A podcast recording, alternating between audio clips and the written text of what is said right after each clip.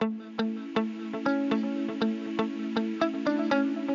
to Meet JMT Insights from Within, a series that introduces our industry professionals and provides them the opportunity to share their professional experiences, personal reflections, and sources of inspiration as individuals working in the architecture, engineering, and construction sectors. Hi, everyone, and thank you for tuning into our podcast. My name is Jennifer, and I am the Digital Marketing Manager here at JMT, based in our El Paso, Texas office. We have Marco Trujillo as our guest today. He is based out of our El Paso, Texas office as well. He is a design and construction manager in the water and wastewater field. Welcome, Marco, and thank you for being here today. Hi, Jennifer. Thank you for having me. Would you mind telling us a little bit more about your position at JMT and what it entails? I manage design and construction projects related to the water and wastewater industry. My main role is to assist our clients in the decision making, whether this is existing infrastructure and or future improvements. At JMT, I also try to represent, you know, our values and the ones of our community, and at the same time enjoy promoting growth and development within our group. It's clear that you have a very important role at JMT in guiding clients through those decision making processes. I'm going to jump back in time a little bit with this next question, and that is what has inspired you to pursue a career in the water and wastewater industry? I grew up around engineers from different disciplines within my family. And I think that what ended up inspiring me the most is basically two things. First, growing up as a kid in, in our neighborhood, there was a lot of construction of new houses. And uh, that was very interesting to me. I remember my friends and myself, you know, just sitting down and looking at the construction. I remember even using the site as as a playground until you know someone would would come and kick us out. I think that the, the second thing is that my father also had a vision towards water and environmental challenges. Growing up in the desert, we understood the importance of water conservation and experience, you know, firsthand, you know, the issues that our neighborhood and our community experienced, like you know water regulations and rationing, um, particularly when the when the summer months uh, arrived. So ironically, construction and uh, water were solidified in my mind. I think this is a perfect example of how some of our early experiences transfer or stick with us into adulthood and um, you know just continue to inspire our passions today. And I just have to put it out there that hopefully no one was hurt while playing on construction sites. I know that's a little dangerous, but it's a little cliche.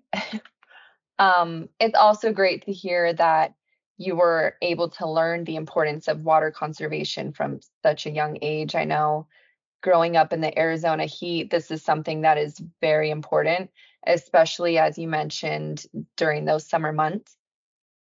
Moving back to your professional career today, can you tell us about a significant project you've handled and how it may have impacted you, JMT, or the AEC industry?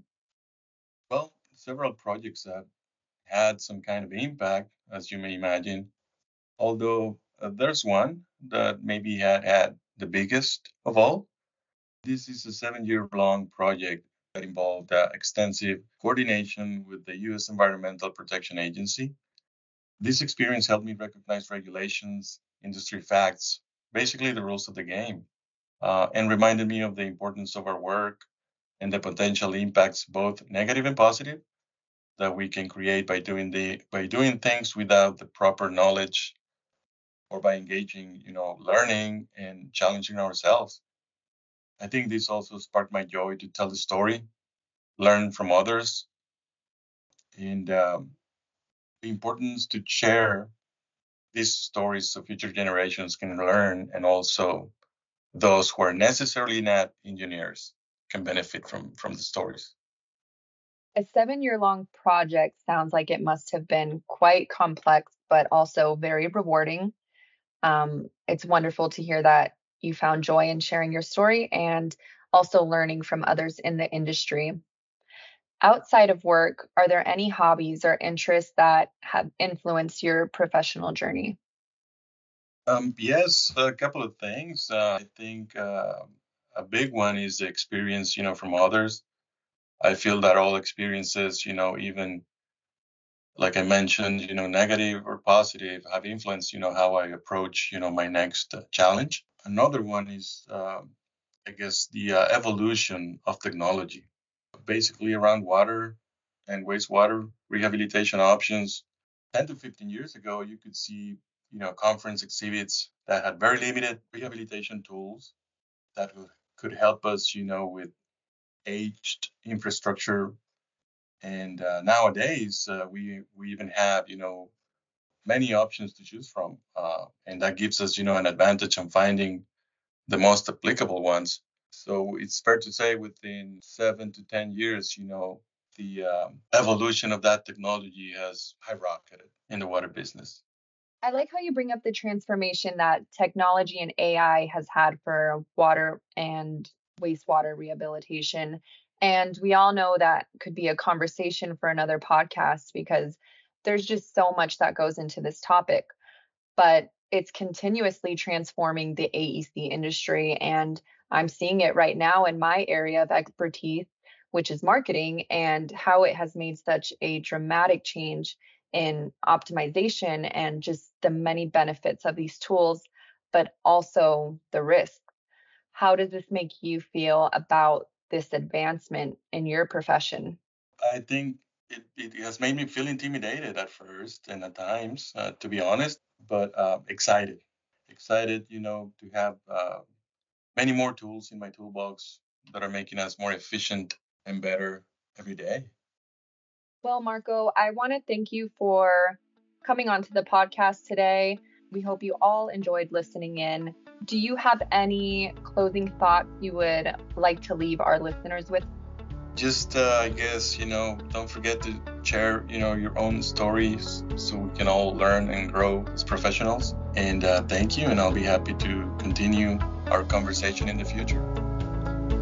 Thank you for tuning in, and we hope you enjoyed the Meet JMT podcast today. Remember to subscribe, post a review, and of course, encourage your friends and colleagues to do the same.